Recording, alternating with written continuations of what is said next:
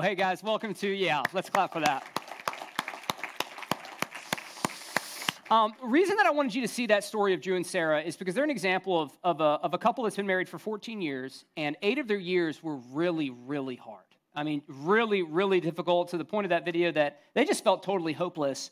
Um, but by the grace of God, man, the last six years have, have been very, very different. And uh, one of the things I love about Drew and Sarah is that they share their story and they invest in other couples because they want other couples to learn what, what they have learned. And we've been walking through the Gospel of Mark. So if you're new with us, this is what we do. We just kind of go through different books of the Bible. We believe it takes the whole Bible to make a whole Christian. It is always raining when I preach. Every time I preach, it rains. Um, it is just the Lord's blessing coming down the world. Uh, we, we believe it takes the whole Bible to make a whole Christian. And so we just walk through books of the Bible. And today we come to Mark chapter 10. So if you have a Bible, you can meet me there. Mark chapter 10, starting in verse 1. And uh, this text is all about marriage and divorce. Okay? It is all about marriage and, and divorce. It is one of Jesus' definitive statements on marriage and divorce. Um, and so we're going to talk about that today. And what I know about marriage and divorce is that they're very, very personal and very, very emotional subjects. Okay, you might be here right now and you might be in a really, really hard marriage. Like, like you're here and you kind of, you know, put a smile on because you feel like you have to, but man, your, your spouse and you are not doing well, and I mean, you're just not sure if you're going to make it through another month. Um, you, you might be considering divorce. Uh, maybe you didn't want to get divorced, but, but your spouse left and there's nothing that you could do about it. Uh, maybe your parents are divorced and, and you've experienced the, the heartache and the grief that, that comes with that. On a more positive side, maybe, maybe you're engaged and you want to know, like, what does Jesus say about marriage? What should we be trying to build here if we want to build something that honors, honors God? Or, or maybe you're, you're married and you're like, where, where do we go from here? What are we trying to do? Well, no matter who you are, where you're coming from, this text is going to be relevant because marriage and divorce impacts all of us. And in this text, Jesus tells us God's design for marriage. Okay, God's design for marriage. And here's the context. Some people come to Jesus and they ask him a question about divorce, a very controversial, controversial subject. And he talks about it a little bit, but really, rather than addressing divorce, he addresses God's design for marriage. And the reason he does that is that you, you can only really understand what God says about divorce when you understand what God says about marriage. And so that's what we're going to do today. We're going to walk through this text, and first we're going to talk about what God says about marriage. And then, uh, as a response to that, we're going to talk about what God says about divorce, okay? And, and before we get started, I just want to pray for us because I know that this is, man, this is a very, very personal, very, very emotional subject. You might be here right now being like, I can't believe this is the subject I came to church for today. So let me just pray that, that God would just minister to us, and then we'll jump in, okay? Lord, I thank you for your word and that it's for our good. But God, I recognize that, man, we all come to this text and this topic with different um, experiences. And so, Lord, I just pray that you would be here really presently to minister to us, that you would remind us of your goodness, that you're our good Father. And so, what you say for us is for our good. So, God, give me grace to speak in that way. And I pray that we would hear in that way, that we would be changed by your word. We pray this in Christ's name. Amen. Okay, Mark chapter 10, verse 1. It says this And he, Jesus, left there, that's Capernaum and went to the region of Judea and beyond the Jordan. And crowds gathered to him again, and again, as was his custom, he taught them. So in verse 1 of chapter 10, Jesus begins his final journey to Jerusalem. Okay, so in just a few chapters, uh, Jesus is going to enter into the capital city. He's going to begin Passion Week and he's going to die for the sins of the world. And so, as we read this text and as we read what Jesus has to say about marriage and divorce, it might not be uh, what you were expecting, it might not be what you would like it to be, but, but keep in mind the context that, that this is not uh, a, kind of uh, distant relative. This is not some sort of uh, detracted friend of yours, but this is your Savior. This, this is someone who loves you so much that, man, He went to the cross so that you could be forgiven. And so, even when we don't understand or agree with His words, we can trust that they're for our good. And so, He's moving down towards Jerusalem from the north in Galilee. And, and Mark says, uh, again, as was His custom, He was teaching. And if you've been with us through the Gospel of Mark, you know Jesus is always doing this. He's always teaching, teaching, teaching, teaching. Well, why does he do so much teaching? Well, it's for the same reason that I needed glasses in the third grade, okay? In the third grade, I realized I couldn't see the math problems and everybody else could, and I was convinced it was not my fault, it was the teacher's fault. But my mom was like, no, you really need glasses. And so we got glasses and I put them on. All of a sudden, what was previously fuzzy and unclear became clear. Okay, well, in the same way, but naturally, we don't see the world clearly. We don't see it according to God's design. We see it through man, our cultural preferences and our experiences and a lot of things that we've picked up over the years. And so, what Jesus does is he comes along and he says, Hey, I've got these glasses. They're called the Word of God. And I want to offer them to you so that you can see the world not, not through kind of your experiences or, or your you know, cultural moment, but, but through the lens of God's design. And so that you can see how God designed the world to be, how God designed relationships to be. And man, that's so important with a topic like marriage and divorce because everybody has an opinion about it right? You have an opinion, I have an opinion, your parents have an opinion, your professors, your, you know, your, your therapist has an opinion. Everyone has an opinion about it. So the question we need to ask is not what's my opinion or your opinion or my idea or your idea. I mean, what does God's word say about this really important, really personal subject? And that's what Jesus is going to tell us, okay? So he's teaching, this is what happens. Verse 2. And Pharisees came up and in order to test him asked, Is it lawful for a man to divorce his wife? Now, notice that the Pharisees didn't come humbly seeking wisdom from Jesus, they came arrogantly to test him. You see, just like today, back then divorce was a controversial subject, so they figured, hey, we can pin Jesus into a corner, we can get people mad at him by asking him this question. So this is how he responded. Verse 3 He answered them, What did Moses command you? So, as was his custom, Jesus answered their question with a question, right? Like, that's a great tactic to bring up. Like, if you're ever in an argument, just keep asking questions, and eventually he'll be like, What's going on?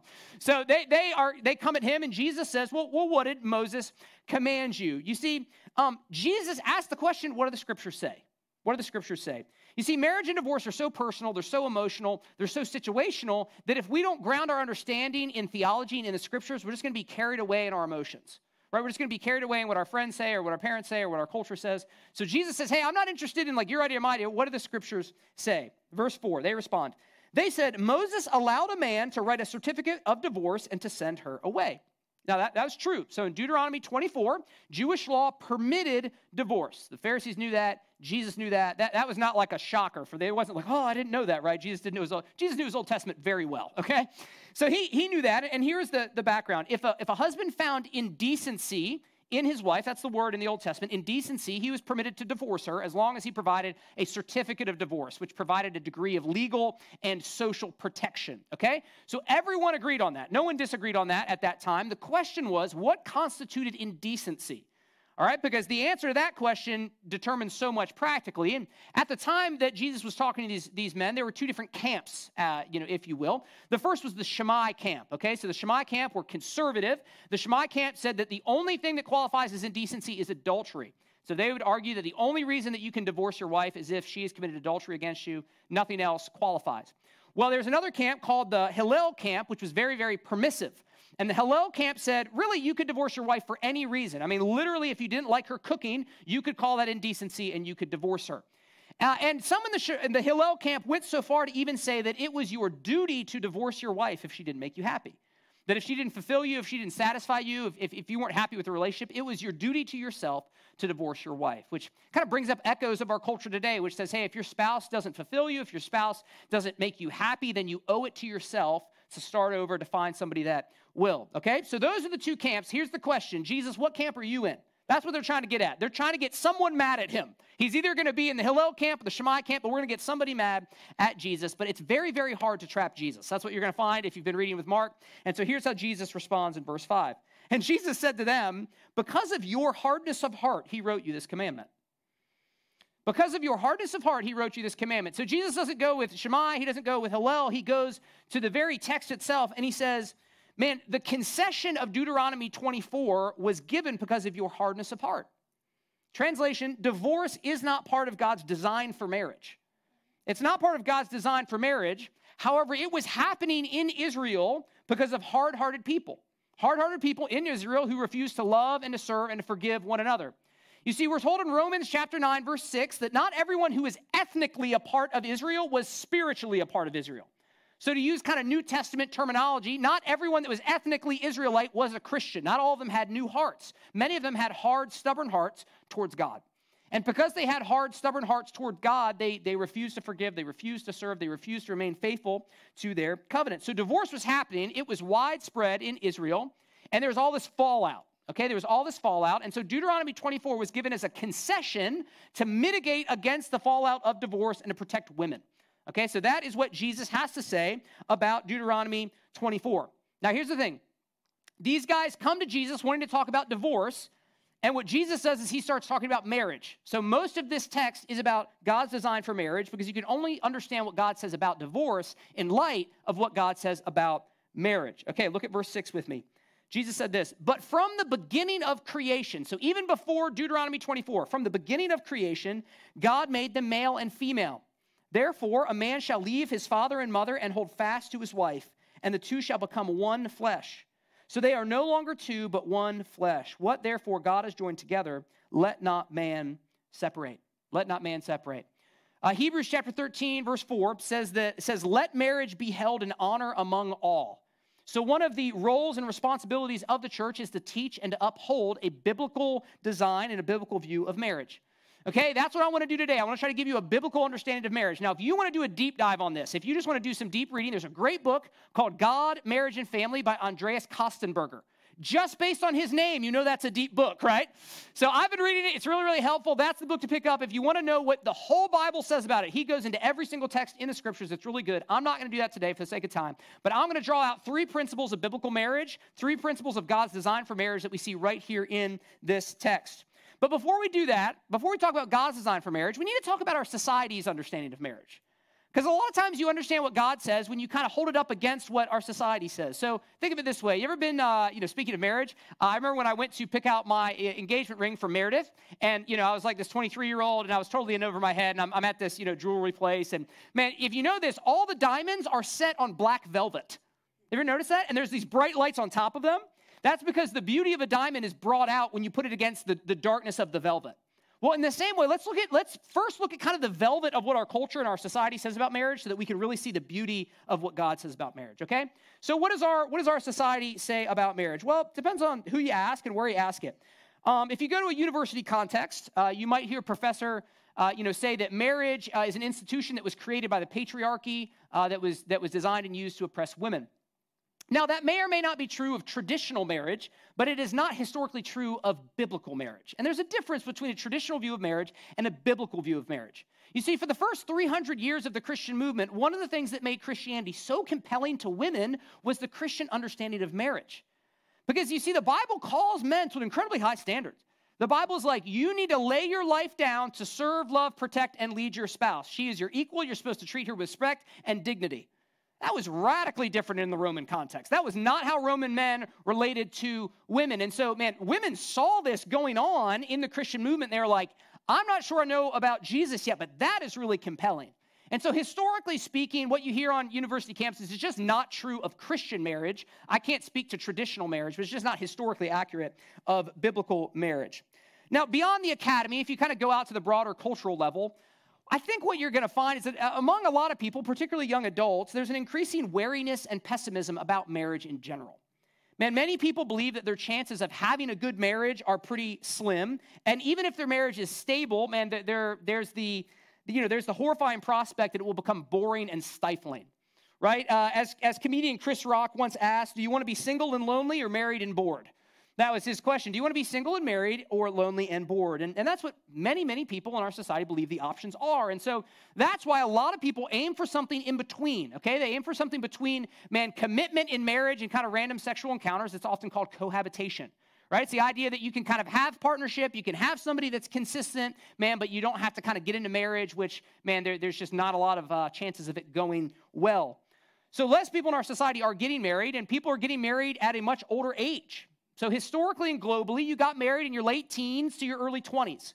And the idea was that you built a life together. So, you figured out career and family and, and life and church and all these things together. So, you kind of built your life together, and that was, that was how it worked. But that's not the case today. That, that is very rarely how people think about uh, marriage today. Meredith and I got married when we were 23, which historically and globally is not that young, and it was shocking to my friends.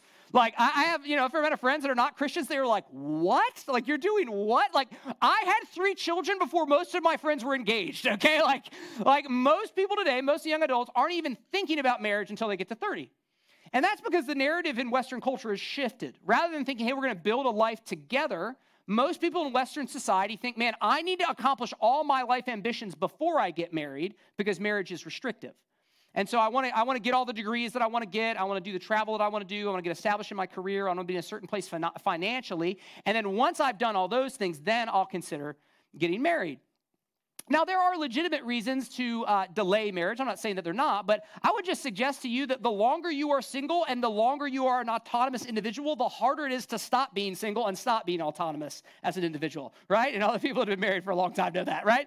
And, and so, you know, our society kind of says, like, hey, marriage is boring, marriage is hard, marriage is not likely to end well, so wait until you've accomplished all your other goals because, man, it's really just kind of puts you in a box, okay? So that's what our society thinks about marriage. So, what does the Bible say about marriage? Let me give you three principles. Here's the first one. Number one, marriage is God's idea. Marriage is God's idea. You see this in verse 6. When Jesus talked about marriage, he made reference to both Genesis 1:27 and Genesis 2:24. So 127 is God made the male and female. Genesis 2:24 is, you know, leave father and mother, hold fast to your wife. Those are the two foundational Old Testament texts about marriage. So what that means is Jesus didn't view marriage as a social institution that we're free to reinvent and reshape without consequences. Jesus didn't say, like, well, hey, here's what I think, and here's what you think, and here's what the rabbis in the fourth century thought. No, Jesus goes all the way back to Genesis 1 and Genesis 2 and says, this is how God designed this thing to be. According to Jesus, marriage is a sacred bond between a man and a woman instituted by God and entered into before him. Marriage is God's idea. So marriage is God's idea, and marriage is a great idea. I mean, it is a, it is a beautiful and wonderful idea. Let's just think about the wonder of biblical marriage for just a moment. This idea is deeply embedded in the storyline of scriptures. Fun Bible trivia here. Did you know that the Bible begins and ends with a wedding? That it begins and it ends with a wedding. It begins in the Garden of Eden with the wedding of Adam and Eve. It ends in the book of Revelation with the marriage of Christ to his church. Do you know who the very first father was to walk a bride down the aisle? God. Do you know who the very first pastor was to officiate a wedding? God. Do you know who the very last pastor is going to be to officiate a wedding? God. Marriage is embedded in the storyline of the scriptures. You see, one of the primary ways that God talks about his relationship to his people in the Old Testament and in the New Testament is that of a husband to his wife. In the Old Testament, he often says, I am a faithful husband who has sought out my bride Israel, but she has been faithless to me. Instead of being faithful to me, she has gone and, and she's, she's worshiped idols and she's given herself to, to false gods who are not her true husband. Man, this is how God thinks about his relationship to his people. And as a perfect, loving, steadfast husband, he knew that he was going to go after his people and he was going to save them. Here's a deep thought. You got to track with me for just a second. Here's a deep thought. Sometimes we look at marriage and we think, what a beautiful thing. What a beautiful thing that helps us understand God better. What a good idea. But this is actually what happened. Before Adam and Eve, before the heavens and the earth, before a plant was on the earth, God knew that He was going to create a people. He knew that we were going to rebel against Him. He knew that He was going to pursue us through sacrificial love, and He knew that He was going to bring us into union with Him in a covenant relationship. He knew all of that. Knowing all of that, what did He do? He created marriage. He said, I'm going to create something, I'm going to embed it in all of society, in every single human culture for every single year on the earth, so that when people get married, they can understand a little bit more about how I feel about my people. So every time you go to a wedding, you are going to something that was established in the foreknowledge of God, like before He created the heavens and the earth, that is this deep picture of His love for His people. It is a picture of His eternal covenant. So here's what that means every good marriage is like a ray of the sun, man, that leads us back to its source. Right? Every time, every time, husbands, you lay down your preferences to serve your wife, you are like a ray of the gospel that is pointing your wife back to Christ. Wives, every time you respect and you follow your husband's leadership and you pray for him and you serve him, and you are like a, a ray of the sun that is pointing us back to the source that is the church. Man, so, so marriage is not just something that culture came up with that we're free to sort of reinvent and redesign as, as we see fit, but man, it's in the very fabric of society. God created it before eternity passed and he gave it to us as a gift. So the first thing Jesus tells us is that marriage is God's idea. Here's the second thing Jesus tells us. Number two, marriage is between a man and a woman. Marriage is between a man and a woman. When Jesus said, But from the beginning of creation, God made them male and female, therefore a man shall leave his father and mother and hold fast to his wife, he affirmed God's design for monogamous, lifelong, and heterosexual marriage.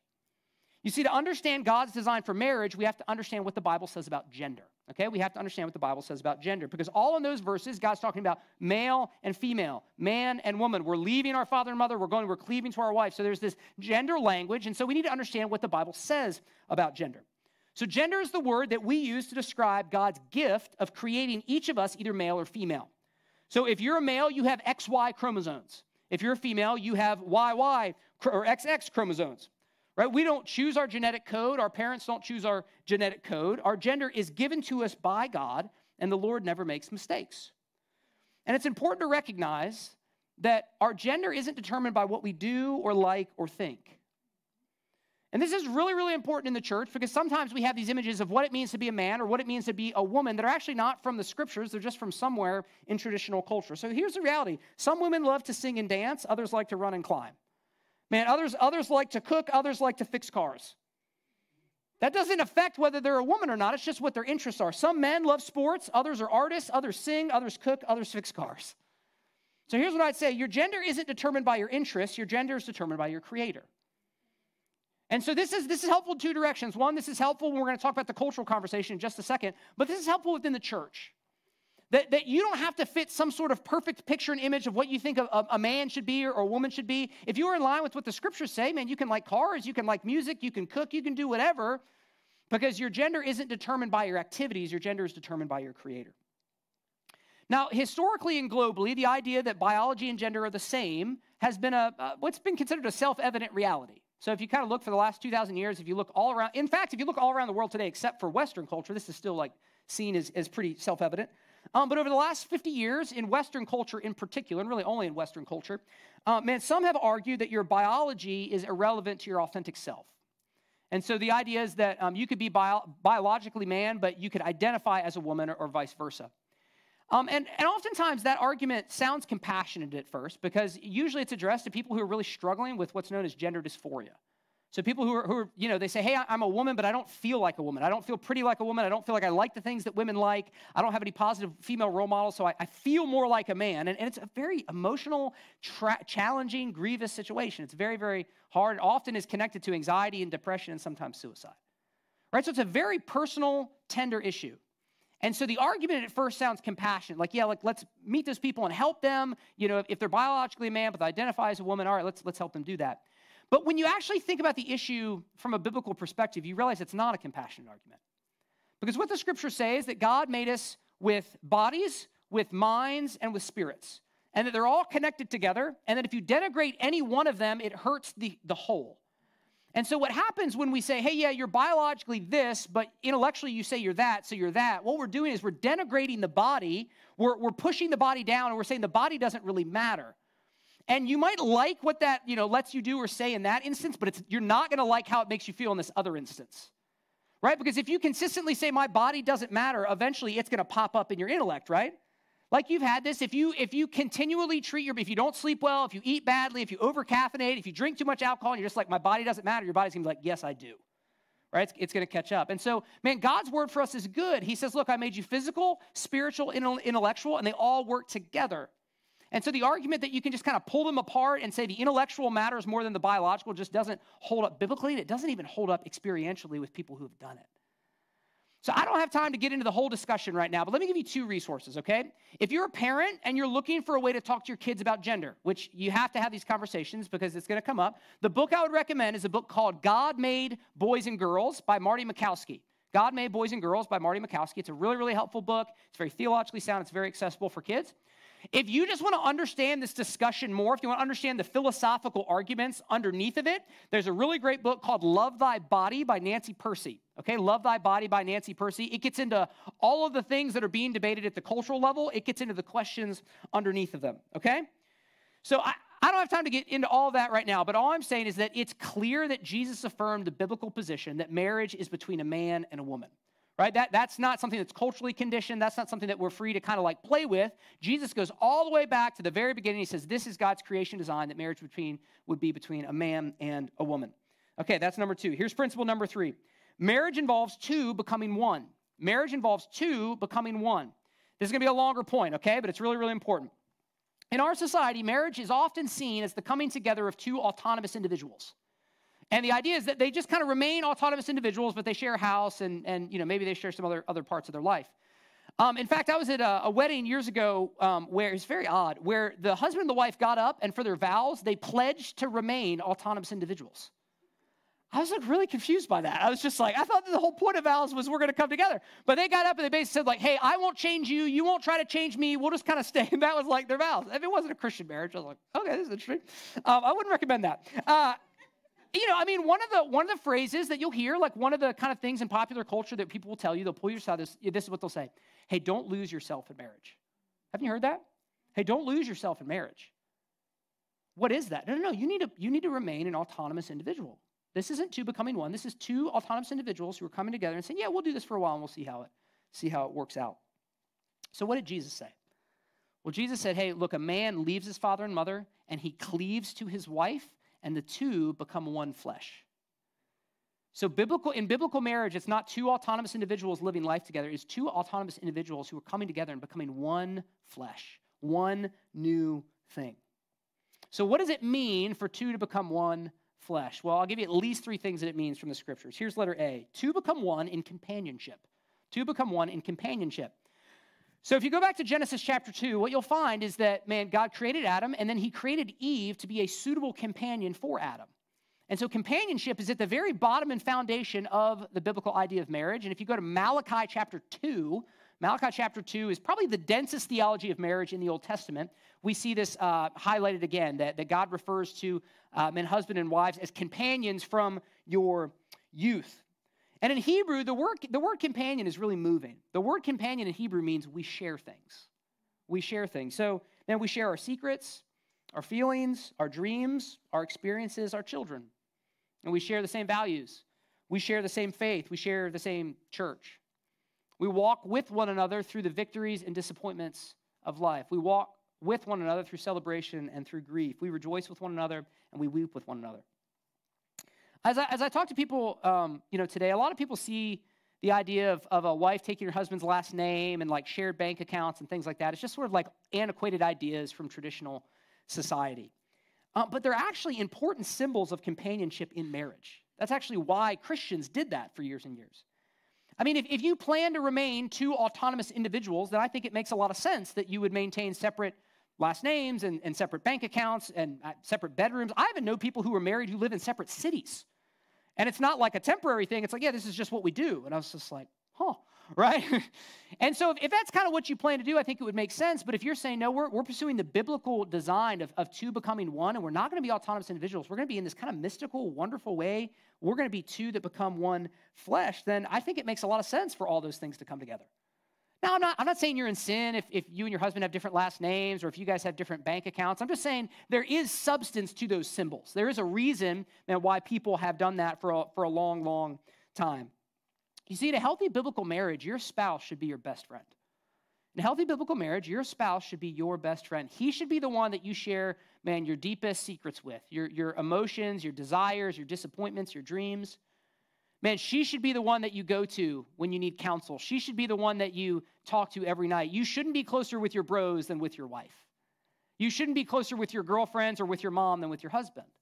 Man, all those things are good. All those relationships are a blessing. But man, when two become one in companionship, it means, man, you guys are united in this thing together.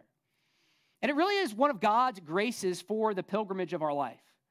Because I don't know if you've felt this, but man, life changes a lot, doesn't it? I mean, our society is so highly mobile. Man, people are moving in and moving out. Like, you live long enough, you're like, well, I used to have this job and now I have this job. And I used to live in this place and now I live in that place. And I used to have these friends and then they moved and now I don't have those friends. Um, and I remember this, this came home to me real personally a couple years ago. Um, you know, Charlottesville's a pretty transient town, for, for, and that's not bad. There's just reasons for that. And I remember in one week, in a one week span, two of our closest friends told us they were moving. Like people that, that we had invested a ton of time with, that like my kids called like uncle this and aunt that, like both of them in the in the same span of time told us that. And I just remember thinking that night, I was just like, is this just my life? Like, it's just, just like everybody gonna leave? And I remember in that moment, I thought, Meredith's not leaving. She's not allowed to leave, you know? um,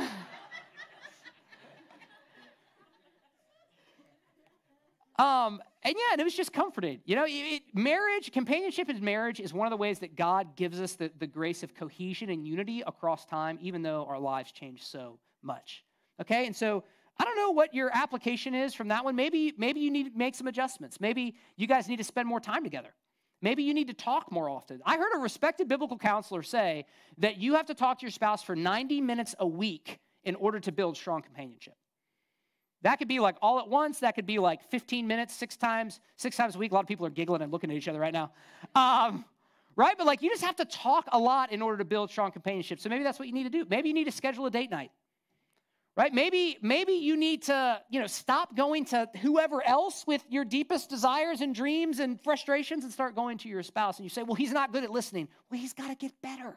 Okay? Like we got to work on this. That's that's why we're here, okay?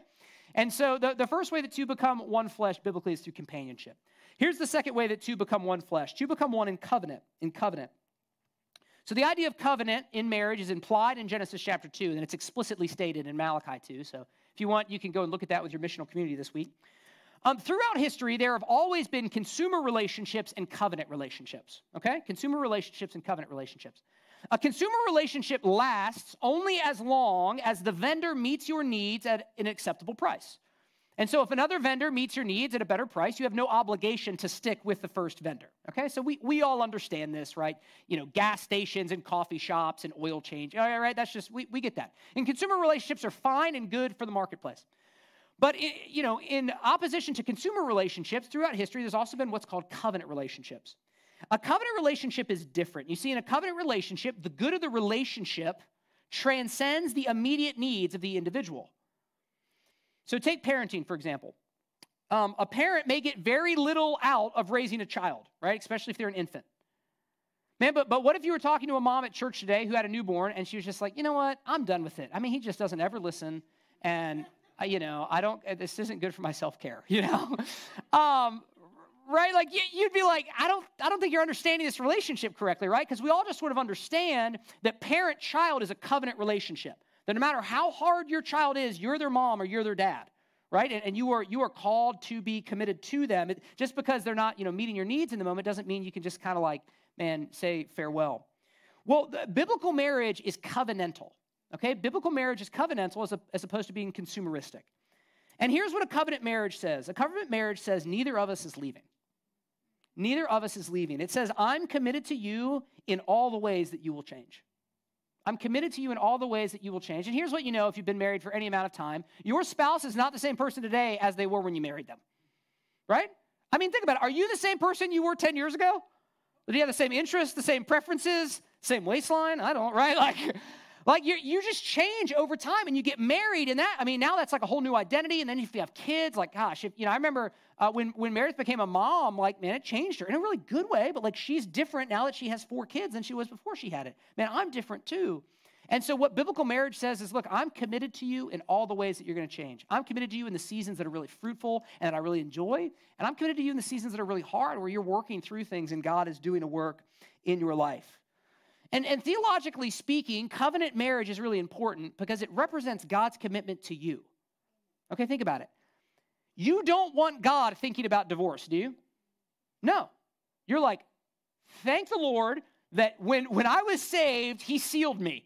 And he's not giving up on me, and he's not going to go be like, man, Josh is the worst. I'm finding a thinner, smarter, better looking person to be a pastor, you know? Like that, that's just not how God treats his people. Like God is committed to his people in covenant, and that's our hope and that's our assurance for the future. And so it's important that our marriages reflect the spiritual reality that they're intended to reflect. So it's important theologically, but covenant is always is also important practically in your marriage. Because, you know, here's what you'll find, and you heard this on the video with Drew and Sarah. When you realize there's no way out, you just have to find a way through.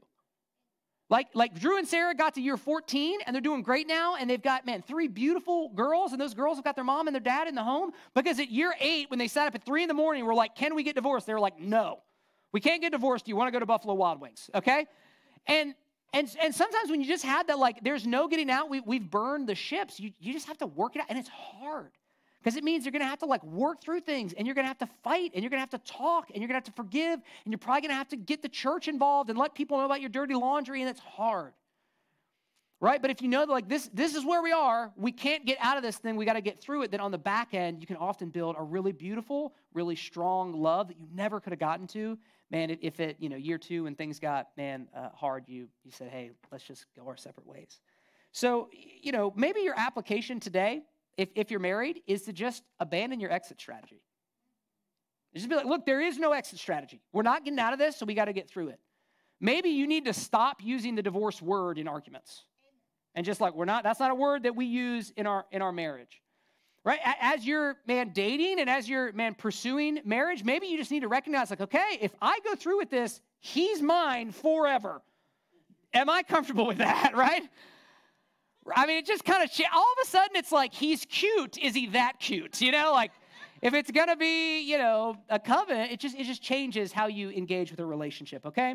And so two become one in uh, companionship, two become one in covenant. Here's the last one. Two become one in consummation. Two become one in consummation. So by consummation, I mean sexual union, okay? I mean sexual union.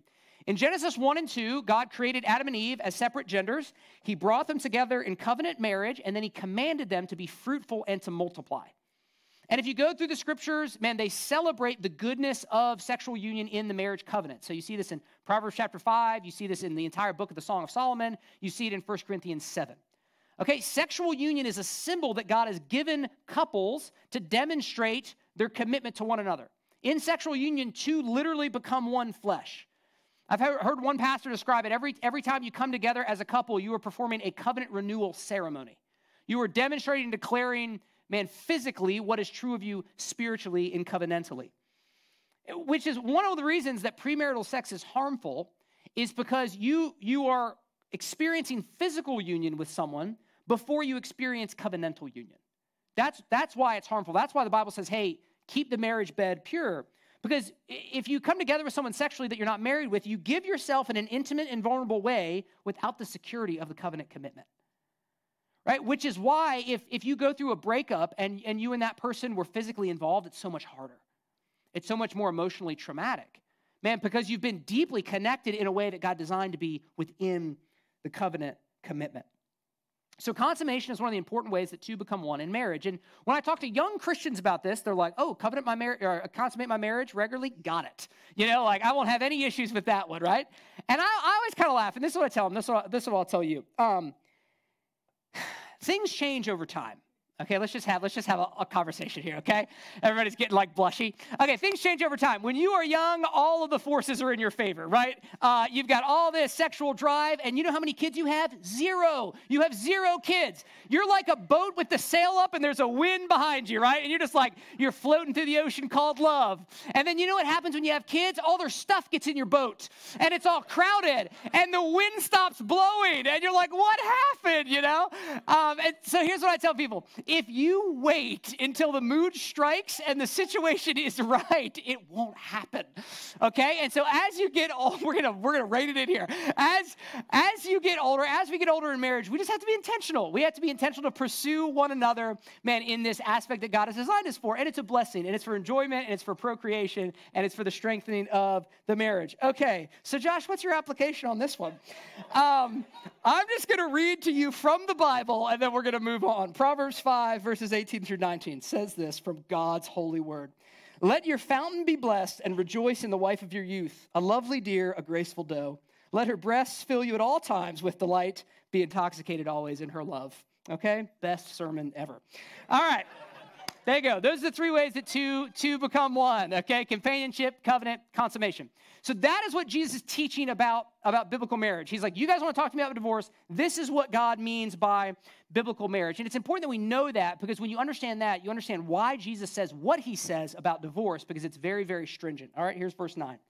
What therefore God has joined together in this marriage, let not man separate. Let not man separate. Do not divorce.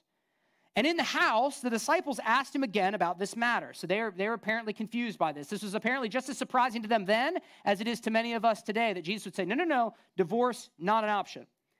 He said to them, Whoever divorces his wife and marries another commits adultery against her. And if she divorces her husband and marries another, she commits adultery. She commits adultery. So Jesus said, What God has brought together, let not man separate. Okay? And he says, look, if a, if a man divorces his wife and goes and marries another woman, he commits adultery against his wife. If a woman divorces her, her husband and goes and, and marries another, she commits adultery against her husband. So, what this means is we need to talk about divorce. And divorce is really hard to talk about because it is so intensely personal. Many of you, I'm sure, uh, have experienced divorce. You may be going through divorce right now. You have maybe been impacted by the divorce of someone else.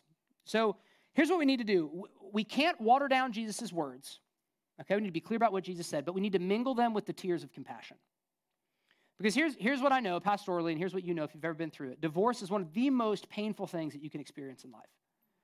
I've heard a, a hard divorce compared to non terminal cancer, that it has the same emotional and physical and spiritual effect on someone as, as going through non terminal cancer. Okay, so we need to be clear about what Jesus says because we believe that his words are for our good, while at the same time being compassionate and being pastoral and being kind as we talk about these things. So the first thing Jesus says is look, if a, if a husband divorces his wife or if a woman divorces her husband and goes and marries another, they commit adultery. Okay, and so the, the main thing Jesus says about divorce is don't do it. I mean, that's his main point of the sermon. Don't do it. The vast majority of biblical references to divorce are prohibitions against it, are warnings against it. In fact, in Malachi chapter 2, verse 16, it says that God hates divorce. That God hates divorce. And you think, man, that's really intense. And it is, but think about it. If God loves marriage, if God loves healthy, thriving families, then of, of course he, he has to hate divorce, right? Anything that God loves, he has to hate the opposite of it. So God hates divorce. God does not hate divorced people. Okay? God does not hate divorced people. Divorce is an event, divorce is not an identity. Divorce is a, is a heartbreaking, tragic event. It is not your identity, it is not how God sees you. God hates divorce. He does not hate divorced people. Do you know who else usually hates divorce? Is divorced people. It's like divorce is not a fun thing to go through. Divorce is not like something that people are striving towards. Usually, when someone goes through a divorce, it's because they feel like they have no other options. Right? So, so I'm not up here, you know, if that's you trying to like beat you over the head and be like, how dare you? I'm just trying to say, man, this is what Jesus says. But Jesus is also, remember, going to Jerusalem to die for the sins of the world. So this is coming from a man who loves you so much that he gave up his life for you so that you could be brought into his family. So that so that's Jesus' big sermon on divorce is don't get divorced. Okay, that being said, the Bible provides two grounds for what would be permissible divorce. Okay? So we need, to, we need to take into the, the whole counsel of God into consideration when we talk about this issue. And we need to read Mark chapter 10 in context of Matthew 19 and 1 Corinthians 7. Okay? The Bible provides two grounds for divorce. The first is adultery. Okay, the first is adultery. In Matthew 19 9, Jesus gives this same statement but provides an exception. He said, No divorce except for sexual immorality. And the, the Greek word there is porneia. Okay, and that word generally means sexual immorality. So divorce is permitted biblically on the grounds of sexual immorality. And you might ask the question, why would that be? If, if marriage is such a big deal, if divorce is so painful, why would it be permitted on these grounds? Well, the reason is that sexual sin with someone else breaks the marriage covenant. When you experience sexual union with someone that is not your spouse, it's like you're trying to sign on someone else's dotted line. So you are, you are dissolving your covenant, and as a result, the Bible permits, it does not require, but it does permit divorce in those cases. The second grounds for biblical divorce is abandonment. Okay, is abandonment. So 1 Corinthians 7, Paul is talking to Christian wives who are married to non-Christian husbands. And he's instructing them on how they should live. And this is, this is what he says Pray for your husband, serve him, be a witness to him. Perhaps he will come to Christ. But if he deserts you, if he abandons you, you are no longer bound to him in covenant, you are free. So, those are the two grounds that are given in the Bible adultery and abandonment. Notice it, it's not like I just don't love him anymore. Or it's like, man, this is really hard, or this is not what I imagine my life being like, or I don't feel like she, you know, helps me fulfill my dreams. Like none of that. But the Bible says, hey, adultery and abandonment, which brings up lots of questions. Like, what qualifies as sexual immorality? Like, I caught my spouse on the internet in a place he shouldn't have been, it, does that count? Well, he said he wouldn't do it again, and then he did it again. So now does that count? You know, abandonment. My, my husband hasn't, hasn't really talked to me in three years. He comes home he, he, from work, he goes down into his man cave. I feel so lonely. I feel so disregarded. I feel so emotionally numb. Does that count as abandonment? Or my, my wife won't be intimate with me physically. Like it's been a year, I've been pursuing her, and she just will not respond no matter what I do. Does that count as abandonment? The, the answer to all these questions is it is extremely nuanced and it is extremely personal. And so here's what you need in all these situations man, you need patience, you need a lot of prayer, you need wise counsel, and you need your church. You need people that are walking with you, that are praying for you, that are serving you, and that love marriage like God loves marriage. Do you know what you don't need? Hear me out here. You don't need your bitter divorced friends. I know that's a little bit forward, but like you know it's true. You know the people that if you go to with your marriage problems, they're going to be like, just get divorced. Do you know what looks good on paper and is horrible in reality? Divorce. And divorced people will tell you that. Right? So we got to walk through these things together and in community. Here, here's the big idea. Okay, the Bible provides those two exceptions, but divorce should never be something that we want to do, but sadly, something that a few people have to do. Divorce should never be something that we want to do. We shouldn't be like, how can I fit into those two situations? But something that sadly a few people have to do. Now, connected to the question of divorce is the question of remarriage. Okay, Josh, I'm here. I am divorced. Can I get remarried as a Christian? And I, just to be honest with you, Christians and pastors disagree about this. Okay, Christians and pastors have different perspectives. I'll tell you what, what I believe. I believe that if a divorce is biblically legitimate, then remarriage is legitimate as well. And I can give you the reasons for that. I don't have time to now. But I would encourage you to wait. Like if, if you've just been through a divorce, I would say wait, give it like two to five years. Yeah, just for time to heal, for time to process, for maybe the hope of reconciliation. I've heard some crazy stories. I heard a story about a husband and wife who were Jewish who got divorced, both came to Christ, got remarried to one another. Isn't that amazing? So it's like God does those things. And so, I, you know, if, if your divorce is b- biblically legitimate, man, I believe that, that you can be remarried. Now, another question that comes up is okay, Josh, what if my divorce was not legitimate and now I'm remarried? Like, what, am I just in like a constant state of adultery? Like, what, should I get divorced again? Like, what should I do? And, and here's the, the short answer to a long question is you are not in a perpetual state of adultery.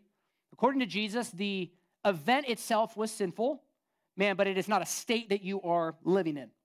I appreciate what Pastor Kevin DeYoung says about this topic. He says, improperly divorced and remarried Christians should repent and be forgiven of their past sins, but stay in the state that they are currently in.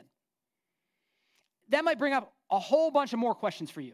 I know it's a very personal, very emotional topic. But here, here's just what I want to land on. In summary, God cares about marriage, God delights in it, He loves it. He loves strong marriages, and though He permits divorce on particular grounds, it grieves His heart. So the question is why? And why does God care so much about marriage? Well, in addition to all the reasons that we've mentioned, the, the way it represents His love to His people, the way it represents His character, man, your marriage is missional. You ever thought about this? Your marriage is missional. Here's a question What is the hope of the world? Like, what is, what is the hope of all of the people that live near you, of your family members, the, of your coworkers, of students at UVA, man, of the nations of the earth? Man, what is their hope? Well, the gospel of Jesus Christ. Who has been entrusted and commissioned to take the gospel of Jesus Christ to their neighbors and to the nations? The church. So the hope of the world is strong churches. Well, where do you get strong churches? Well, by and large, you get strong churches from strong families. Strong churches are made up of strong families. Well, where do strong families come from? Well, by and large, strong families come from strong marriages. So here's a profound, remarkable thought. You ready? The hope of the nations is tied to the health of your marriage. The salvation of the world is connected to the strength of your covenant. God has so designed marriage that it demonstrates his character, that it helps us understand the gospel, and that it is a strong light in the midst of a dark world. Your marriage matters. It matters to you personally, I know that. But it matters in a grand redemptive way. It matters for our church. It matters for your neighbors that don't know Christ. It matters for the millions and millions of people around the world who've never heard Jesus' name. So, where do we get the strength to build strong marriages? Because marriage is hard. Marriage is hard. Where do we get the resolve to continue? Where do we get the energy and the emotional resources to love your spouse when your spouse is unlovable? Well, you get all of that by looking at Jesus Christ. You realize that Jesus Christ is married to the worst spouse imaginable the church.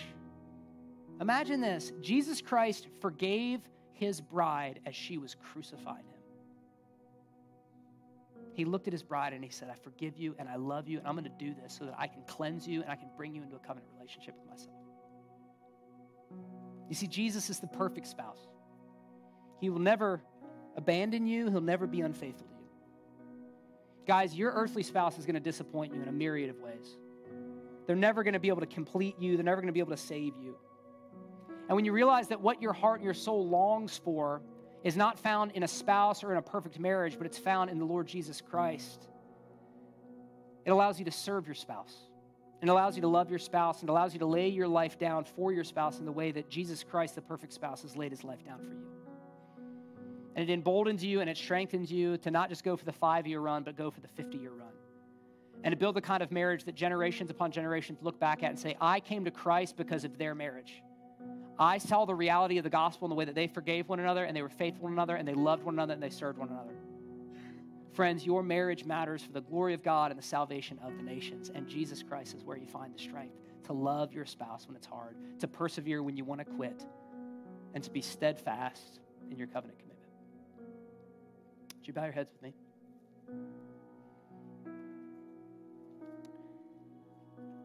I know that a topic like this lands so differently for different people.